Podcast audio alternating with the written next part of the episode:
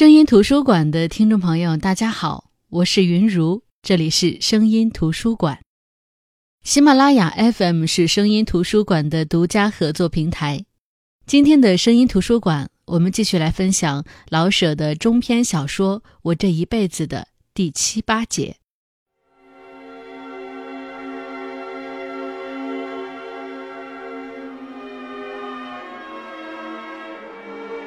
应当有月亮。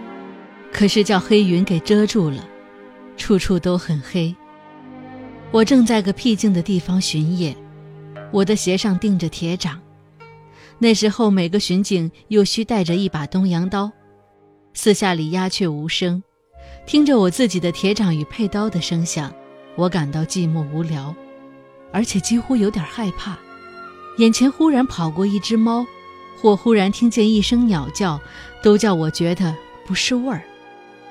勉强着挺起胸来，可是心中总空空虚虚的，仿佛将有些什么不幸的事情在前面等着我。不完全是害怕，又不完全气粗胆壮，就那么怪不得劲儿的。手心上出了点凉汗。平日我很有点胆量，什么看守死尸，什么独自看管一所脏房，都算不了一回事。不知为什么这一晚上我这样胆虚，心里越要耻笑自己，便越觉得不定哪里藏着点危险。我不便放快了脚步，可是心中急切的希望快回去，回到那有灯光与朋友的地方去。忽然，我听见一排枪声，我立定了，胆子反倒壮起来一点。真正的危险似乎倒可以治好了胆虚。惊疑不定才是恐惧的根源。我听着，像夜行的马竖起耳朵那样，又一排枪声，又一排枪声。没声了，我等着，听着，寂静的难堪，像看见闪电而等着雷声那样。我的心跳得很快，啪啪啪啪，四面八方都响起来了。我的胆气又渐渐地往下滴落了。一排枪声，我壮起气来。枪声太多了，真遇到危险了。我是个人，人怕死。我忽然的跑起来，跑了几步，猛地又立住，听一听，枪声越来越密，看不见什么，四下漆黑，只有枪声。不知为什么，不知在哪里，黑暗里只有我一个人，听着远处的枪响。往哪里跑？到底是什么事？应当想一想，又顾不得想，胆大也没用，没有主意就不会有胆量，还是跑吧。糊涂的乱动总比呆立哆嗦着强。我跑，狂跑，手紧紧地握住佩刀，像受了惊的猫狗。不必想，也知道往家里跑。我已忘了我是巡警，我得先回家看看我那没娘的孩子去。要是死，就死在一处。要跑到家，我得穿过好几条大街。刚到了头一条大街，我就晓得不容易再跑了。街上黑黑乎乎的人影跑得很快，随跑随着放枪。兵，我知道那是些辫子兵，而我才刚剪了发不多日子。我很后悔，我没像别人那样把头发盘起来，而是连根儿烂，真正剪去了辫子。假若我能马上放下辫子来，虽然这些兵们平素很讨厌巡警，可是因为我有辫子，或者不至于把枪口冲着我来。在他们眼中，没有辫子便是二毛子，该杀。我没有了这么条宝贝，我不敢再动，只能藏在黑影里看时行事。兵们在路上跑，一队跟着一队，枪声不停。我不晓得他们是干什么呢。待了一会儿，兵们好像是都过去了。我往外探了探头，见外边没有什么动静。我就像一只夜鸟似的飞过了马路，到了街的另一边。在这极快穿过马路的一会儿里，我的眼梢撩到一点红光。十字街头起了火，我还藏在黑影里。不久，火光远远地照亮了一片。再探头往外看，我已可以影影绰绰地看到十字街口，所有四面八角的铺户已全烧起来，火影中那些兵们来回的奔跑，放着枪。我明白了，这是兵变。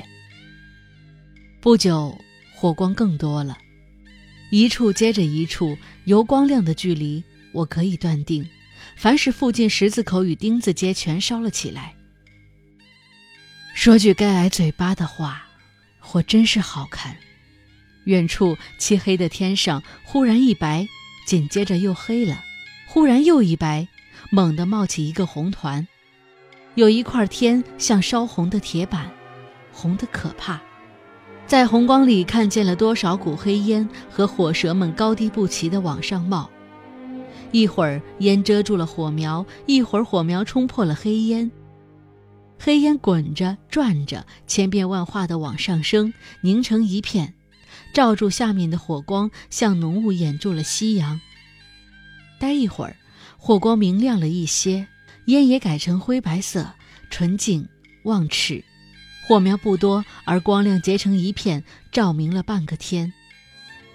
那近处的烟与火中带着种种的响声，烟往高处起，火往四下里奔。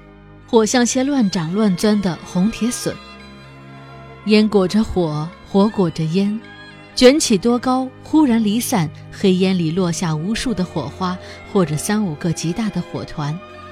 火花火团落下，烟像痛快轻松了一些，翻滚着向上冒。火团下降，在半空中遇到下面的火柱，又狂喜地往上跳跃，炸出无数火花。火团远落。遇到可以燃烧的东西，整个地再点起一把新火，新烟掩住旧火，一时变为黑暗。新火冲出了黑烟，与旧火连成一气，处处是火舌、火柱飞舞、吐动、摇摆、癫狂。忽然哗啦一声，一架房倒下去，火星、焦炭、尘土、白烟一齐飞扬，火苗压在下面，一起在底下往横里吐射。像千百条探头吐舌的火蛇，静寂，静寂，火蛇慢慢的、忍耐的往上翻，绕到上边来，与高处的火接到一处，通明纯亮，呼呼的响着，要把人的心全照亮了似的。我看着，不，不单看着，我还闻着呢，在种种不同的味道里，我咂摸着。这是那个金匾黑字的绸缎庄，那是那个山西人开的油酒店。由这些味道，我认识了那些不同的火团：轻而高飞的一定是茶叶铺，迟笨黑暗的一定是布店的。这些买卖都不是我的，可是我都认得。闻着他们火葬的气味，看着他们火团的起落，我说不上来心中怎样难过。我看着，闻着，难过。我忘了自己的危险，我仿佛是个不懂事的小孩，只顾了看热闹，而忘了别的一切。我的牙打得很响，不是为自己害怕，而是对这凄惨的美丽动了心。回家是没希望了。我不知道街上一共有多少兵，可是由各处的火光猜躲起来。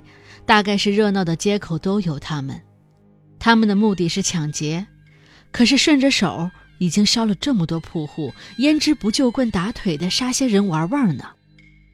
我这剪了发的巡警在他们眼中还不和个臭虫一样，只需一搂枪击就完了，并不费多少事。想到这个，我打算回区里去。区离我不算远。只需再过一条街就行了。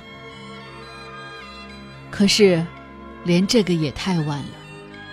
当枪声初起的时候，连贫带富家家关了门，街上除了那些横行的兵们，简直成了个死城。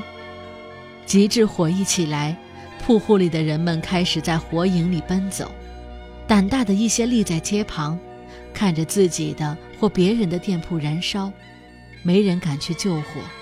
可也舍不得走开，只那么一声不出的看着火苗乱窜。胆小一些的呢，争着往胡同里藏躲；三五成群的藏在巷内，不时向街上探探头。没人出声，大家都哆嗦着。火越烧越旺了，枪声慢慢的稀少下来。胡同里的住户仿佛已猜到是怎么一回事。最先是有人开门向外望望，然后有人试着不往街上走。街上只有火光人影，没有巡警。被兵们抢过的当铺与首饰店全大敞着门。这样的街市叫人们害怕。同时也叫人们胆大起来。一条没有巡警的街，正像是没有老师的学房，多么老实的孩子也要闹哄闹哄。一家开门，家家开门，街上人多起来，铺户也有被抢过的了，跟着抢吧。平日谁能想到那些善良守法的人民会去抢劫呢？哼，机会一到，人们立刻显露了原形。说声抢，壮实的小伙子们首先进了当铺、金店、钟表行。男人们回去一趟，第二趟出来，已参夹上女人和孩子们。被兵们抢过的铺子，自然不必费事，进去随便拿就是了。可是紧跟着，那些尚未被抢过的铺户的门，也拦不住谁了。粮食店、茶叶铺、百货店，什么东西也是好的，门板一律砸开。我一辈子只看见了这么一回大热闹，男女老幼喊着叫着，狂跑着，拥挤着，争吵着，砸门的砸门，喊叫的喊叫，咔嚓，门板倒下去，一窝蜂似的跑进去，乱挤乱抓，压倒在地的狂嚎，身体利落的往柜台上窜，全红着眼，全拼着命，全奋勇前进，挤成一团，倒成一片，散走全街。背着、抱着、扛着、拽着，像一片战胜的蚂蚁，昂首疾走，去而复归，呼妻唤子，前呼后应。苦人当然出来了，哼，那中等人家也不甘落后呀。贵重的东西先搬完了，没米柴炭是第二波，有的整坛的搬着香油，有的独自扛着两口袋面，瓶子罐子碎了一街，米面撒满了便道。抢啊抢啊抢啊！谁都恨自己只长了一双手，谁都嫌自己的腿脚太慢。有的人会推着一坛子白糖，连人带坛的地上滚，像屎壳郎推个大粪球。强中自有强中手，人是到处会用脑子的。有人拿出切菜刀来了，立在巷口等着。放下，刀晃了晃，口袋或衣服放下了。安然的、不费力的拿回家去。放下，不灵验，刀下去了，把面口袋砍破。下了一阵小雪，二人滚在一团。过路的急走，捎带着说了句：“打什么打？有的是东西。”两位明白过来，立起来向街头跑去。抢啊抢啊，有的是东西。我挤在一群买卖人的中间，藏在黑影里。我并没说什么，他们似乎很明白我的困难，大家一声不出，而紧紧地把我包围住。不要说我还是个巡警，连他们买卖人也不敢抬起头来，他们无法去保护他们的财产与货物，谁敢出头抵抗，谁就是不要命。兵们有枪，人民也有切菜刀呀。是的，他们低着头，好像到怪羞惨似的。他们唯恐和抢劫的人们，也就是他们平日的照顾主，对了脸，恼羞成怒。在这没有王法的时候，杀几个买卖人总不算一回事呢。所以他们也保护着我。想想看吧，这一带的居民大概不会不认识我吧？我三天两头的到这里来巡逻，平日他们在墙根撒尿，我都要讨他们的厌，上前干涉。他们怎能不恨恶我呢？现在大家正在兴高采烈地白拿东西，要是遇上我，他们一人给我一砖头，我也就活不成了。即使他们不认识我，反正我是穿着制服，配着东洋刀呀。在这个局面下，冒而咕咚的出来个巡警，够多么不合适呢？我满可以上前去道歉，说我不该这么冒失，他们能白白饶了我吗？街上忽然清静了一些。便道上的人纷纷往胡同里跑，马路当中走着七零八散的兵，都走得很慢。我摘下帽子，从一个学徒的肩上往外看了一眼，看见一位兵士手里提着一串东西，像一串螃蟹似的。我能想到那是一串金银的镯子。他身上还有多少东西不晓得，不过一定有许多硬货。因为他走得很慢，多么自然，多么可羡慕呢！自自然然地提着一串镯子，在马路中心缓缓地走。有烧亮的铺户做着巨大的火把，给他们照亮了全城。兵过去了，人们又由胡同里钻出来。东西已抢得差不多了，大家开始搬铺户的门板，有的去摘门上的匾额。我在报纸上常看见“彻底”这两个字。咱们的良民们打抢的时候，才真正彻底呢。这时候，铺户的人们才有出来喊叫的：“救火呀，救火呀！别等着烧尽了呀！”喊得叫人一听见就要落泪。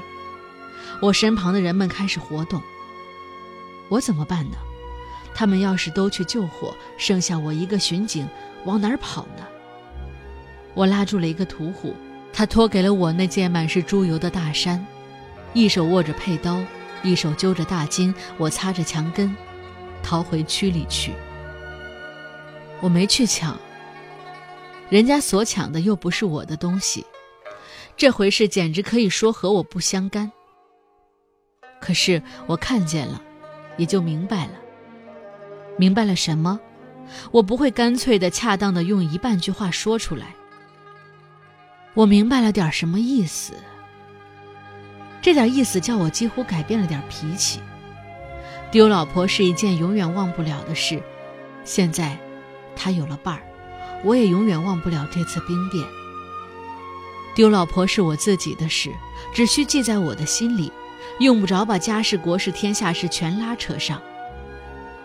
这次的变乱是多少万人的事，只要我想一想，我便想到大家，想到全城，简直的，我可以用这回事去断定许多的大事，就好像报纸上那样谈论这个问题那个问题似的。对了，我找到了一句漂亮的了，这件事叫我看出一点意思，由这点意思，我咂摸着许多问题，不管别人听得懂这句与否。我可真觉得他不坏。我说过了，自从我的妻潜逃之后，我心中有了个空。经过这回兵变，那个空更大了一些，松松通通的就容下许多玩意儿。还接着说兵变的事吧，把它说全了，你也就可以明白我心中的空为什么大起来了。当我回到宿舍的时候。大家还全没睡呢，不睡是当然的。可是大家一点也不显得着急或恐慌，吸烟的吸烟，喝茶的喝茶，就好像有红白事熬夜那样。我的狼狈的样子不但没引起大家的同情，倒招得他们直笑。我本排着一肚子话要向大家说，一看这个样子，也就不必再言语了。我想去睡，可是被排长给拦住了。别睡，等一会儿，待一会儿，天一亮，咱们全得出去弹压地面。这该轮到我发笑了。街上烧抢到那个样子，并不见一个巡警，等到天亮再去弹压地面，岂不是天大的笑话？命令是命令，我只好等到天亮吧。还没到天亮，我已经打听出来，原来高级警官们都预先知道兵变的事儿，可是不便于告诉下级警官和巡警们。这就是说，兵变是警察们管不了的事，要变就变吧。下级警官和巡警们呢，夜间糊糊涂涂的照常去巡逻站岗，是生是死随他们去。这个主意够多么活动而毒辣呢？再看巡警们呢，全和我自己一样，听见枪声就往回跑，谁也不傻。这样的巡警正好对得起这样的警官。自上而下全是瞎打混的，当差事一点不假。虽然很要困，我可是急于想到街上去看看。夜间那些情景还都在我的心里，我愿白天再去看一眼，好比较比较，叫我心中这张画有头有尾。天亮的似乎很慢，也许是我心中太急，天到底慢慢的亮了起来。我们排上队，我又要笑。有的人居然把盘起来的辫子梳好了放下来，巡长们也作为没看见。有的人在快要排队的时候，还细细刷了刷制服，用布擦亮了皮鞋。街上有那么大的损失，还有人顾得擦亮了鞋呢，我怎能不笑呢？到了街上，我无论如何也笑不出了。从前我没真明白过什么叫做惨，这回才真的晓得了。天上还有几颗懒得下去的大星。云色在灰白中稍微带出些蓝，清凉暗淡，到处是焦糊的气味。空中游动着一些白烟，铺户全敞着门，没有一个整窗子。大人和小徒弟都在门口，或坐或立，谁也不出声，也不动手收拾什么，像一群没有主的傻羊。火已经停止住燃烧。可是已被烧残的地方还静静地冒着白烟，吐着细小而明亮的火苗。微风一吹，那烧焦的房柱忽然又亮起来，顺着风摆开一些小火旗。最初起火的几家已成了几个巨大的焦土堆。山墙没有倒，空空地围抱着几座冒烟的坟头。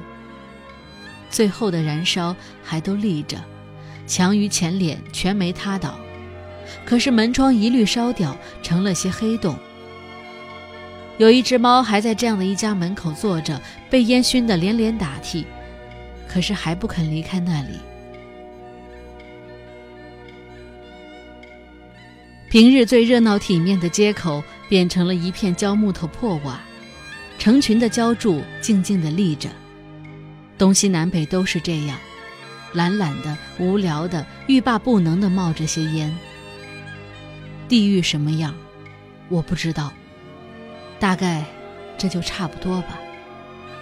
我一低头，便想起往日街头上的景象，那些体面的铺户是多么的华丽可爱。一抬头，眼前只剩了焦糊的那么一片。心中记得的景象与眼前看见的忽然碰到一处，碰出一些泪来。这就叫做惨吧。火场外有许多买卖人与学徒们呆呆地立着，手揣在袖里，对着残火发愣。遇见我们，他们只淡淡的看那么一眼，没有任何别的表示，仿佛他们已绝了望，用不着再动什么感情。过了这一带火场，铺户全敞着门窗，没有一点动静。便道上、马路上全是破碎的东西，比那火场更加凄惨。火场的样子叫人一看便知道那是遭了火灾。这一片破碎竞技的铺户与东西使人莫名其妙，不晓得为什么繁华的街市会忽然变成绝大的垃圾堆。我就被派在这里站岗，我的责任是什么呢？不知道。我规规矩矩地立在那里，连动也不敢动。这破烂的街市，仿佛有一股凉气，把我吸住。一些妇女和小孩子还在铺子外边收拾一些破东西，铺子的人不作声，我也不便去管。我觉得站在那里简直是多此一举。太阳出来，街上显着更破了，像阳光下的叫花子那么丑陋。地上的每一个小物件都露出颜色与形状来，花哨的奇怪，杂乱的使人憋气。没有一个卖菜的。赶早市的、卖早点心的，没有一辆洋车、一匹马，整个的街上就是那么破破烂烂、冷冷清清，连刚出来的太阳都仿佛垂头丧气、不大起劲，空空洞洞的悬在天上。一个邮差从我身旁走过去，低着头，身后扯着一条长影，我哆嗦了一下。待了一会儿，段上的巡官下来了。他身后跟着一名巡警，两人都非常精神，在马路当中当当的走，好像得了什么喜事似的。巡官告诉我，注意街上的秩序，大令已经下来了。我行了礼，莫名其妙，他说的是什么？那名巡警似乎看出我的傻气，低声找补了一句：“赶开那些拾东西的，大令下来了。”我没心思去执行，可是不敢公然违抗命令。我走到铺户外边，向那些妇人孩子们摆了摆手。我说不出话来。一边这样维持秩序，我一边往猪肉铺走，为的是说一声。那件大褂等我洗好了给送过来。屠户在小肉铺门口坐着呢。我没想到这样的小铺也会遭抢，可是镜子成个空铺子了。我说了句什么，屠户连头也没抬。我往铺子里望了望，大小肉墩子、肉钩子、钱筒子、油盘，凡是能拿走的吧，都被人家拿走了，只剩下柜台和架肉案子的土台。我又回到岗位，我的头痛得要裂。要是老叫我看着这条街，我知道不久就会疯了。大令真的到了，十二名兵，一个长官捧着就地正法的令牌，枪全上着刺刀。哦，原来还是辫子兵啊！他们抢完烧完再出来就地正法别人，什么玩意儿呢？我还得给令牌行礼呀。行完礼，我极快往四下里看，看看还有没有捡拾零碎东西的人，好警告他们一声。连屠户的木墩都搬走了的人民，本来不值得同情，可是被辫子兵们杀掉，似乎又太冤枉。说时迟，那时快，一个十四五岁的男孩子没有走脱，枪刺围住了他，他手中还攥住一块木板与一只旧鞋。拉倒了，大刀亮出来，孩子喊了声“妈”，血溅出去多远，身子还抽动，头已悬在电线杆子上，我连吐口唾沫的力量都没有了，天地都在我眼前翻转。杀人，看见过，我不怕，我是不平，请记住这句，这就是前面所说的，我看出一点意思的那点意思。想想看。把整串的金银镯子提回营去，而后出来杀个拾了双破鞋的孩子，还说就地正法呢。天下要有这个法，他法的亲娘祖奶奶！请原谅我的嘴这么野，但是这种事恐怕也不大文明吧。事后，我听人家说，这次的兵变是有什么政治作用，所以打枪的兵在事后还出来弹压地面。连头带尾，一切都是预先想好了的。什么政治作用，咱不懂，咱只想再骂街。可是，就凭咱这么个臭脚寻，骂街又有什么用呢？